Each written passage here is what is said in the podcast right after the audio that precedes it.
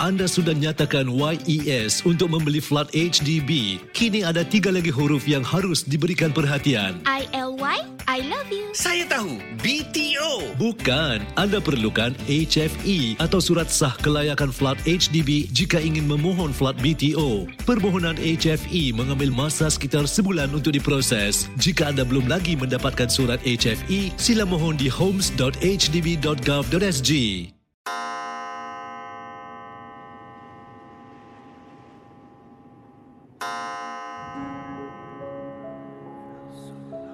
Selamat datang para pendengar misteri jam 12.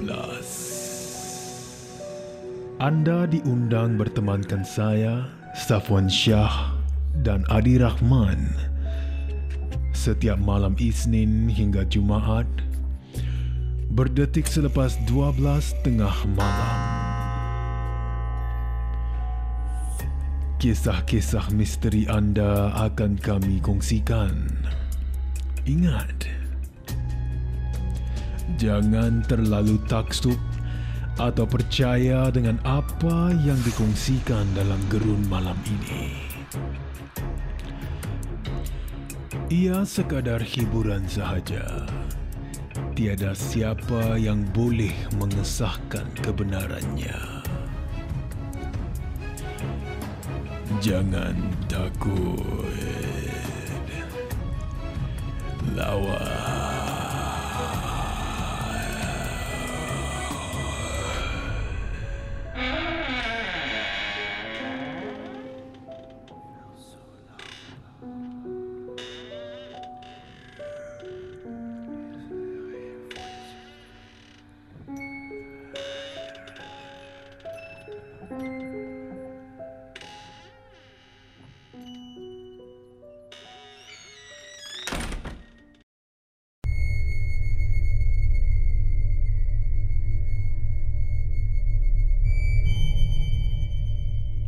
Apa khabar Safwan Shah dan para pendengar misteri jam 12?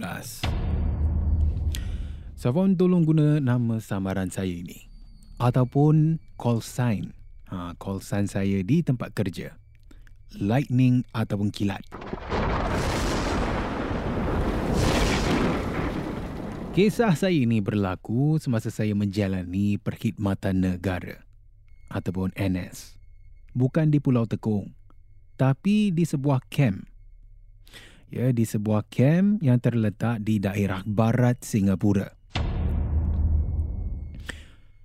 Sejak saya ditugaskan menjalani NS ni, saya baru tahu, ya, tempat-tempat yang seram, tempat-tempat yang seram yang ada di Singapura ni bukan sahaja hotel, bukan sahaja hospital, namun, masjid pun salah satu tempat yang menyeramkan.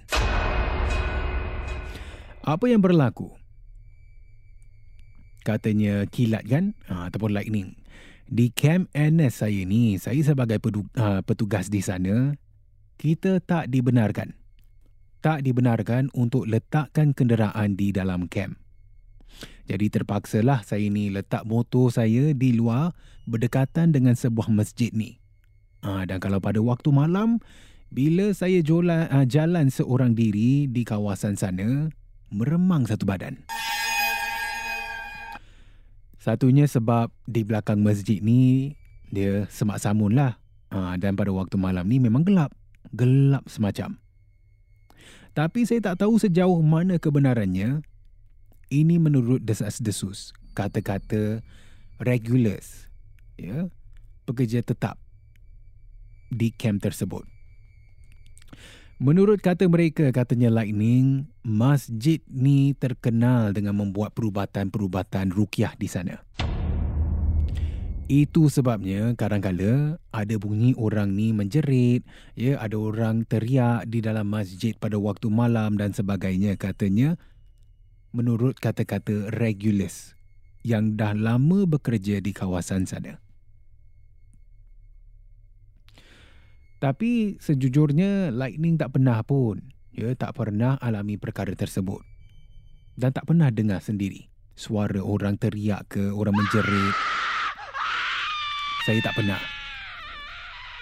Cuma yang saya pernah alami dan saya yakin mengatakan saya ni rasa meremang lah setiap kali kalau saya berjalan di kawasan sana.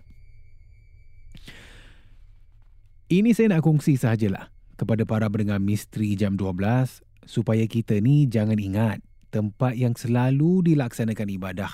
Ya, tempat yang katanya suci lah. Tak semestinya tempat ni tak berhantu. Ha, kadang-kadang lebih seram lagi tempat macam masjid ke ya ataupun surau-surau. Inilah salah satu tempat-tempat yang seram juga. Jadi saya nak kongsi ni satu pengalaman yang berlaku bukan kepada saya namun ini berlaku kepada teman saya ini. Dan dia memang senang nampak. Ha, dia mudah nampak. Daripada kecil sampailah dia dewasa memang katanya tetap masih nampak juga.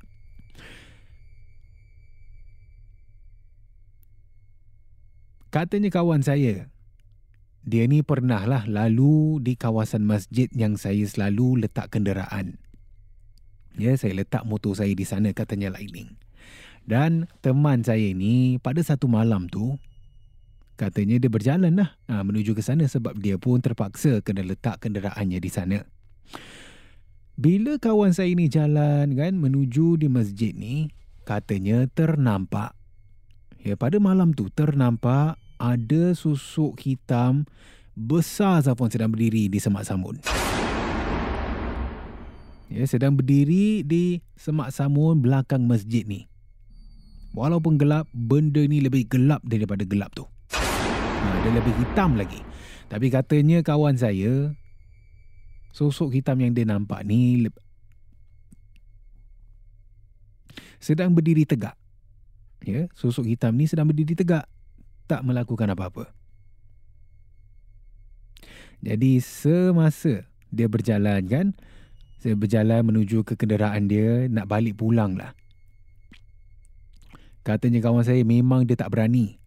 Dia nampak dari jauh, dah sampai di kawasan tu, dia memang tak berani nak dongak ke atas. Sebab ada cerita kalau nampak makhluk yang tinggi ataupun kata orang masyarakat kita lah kan, hantu gala. Bagus jangan kita dongak ke atas. Ha, kita tak boleh Katanya eh, kalaulah ada orang ni yang tak tahu akan terjadi pengalaman ini. Ternampak makhluk sosok hitam yang tinggi sekali. Kalau kita dongak ke atas, mungkin kita ni boleh terlihat raut wajah dan tak boleh nak lupakan. Ya, raut uh, raut wajah hodoh yang kita nampak nanti. Sehingga kan ada juga yang mengatakan, ya kalaulah kita dongak ke atas, dan melihat wajah makhluk ini boleh sampai jadi gila. Ya, boleh sampai jadi gila. Sekian, minta maaflah Safwan kalau kisah lightning ni tak beberapa seram. Tapi saya masih lagi menjalani NS saya. Cuma setiap kalilah masih juga berlaku. Kalau saya berjalan di kawasan tu untuk kekenderaan saya, tetap rasa meremang. Terima kasih kerana mendengar Misteri Jam 12. Terima kasih kerana rancangan satu jam ini jam 12. seperti mana yang selalu diingatkan. Jangan mudah percaya, jangan terikut-ikut dengan kisah yang diketengahkan dalam rancangan satu jam. Misteri Jam 12 Gerun Malam. Sehingga kita jumpa lagi di dalam satu lagi malam. Misteri jam 12 satu lagi malam. Kerun. Misteri jam 12 malam. Malam.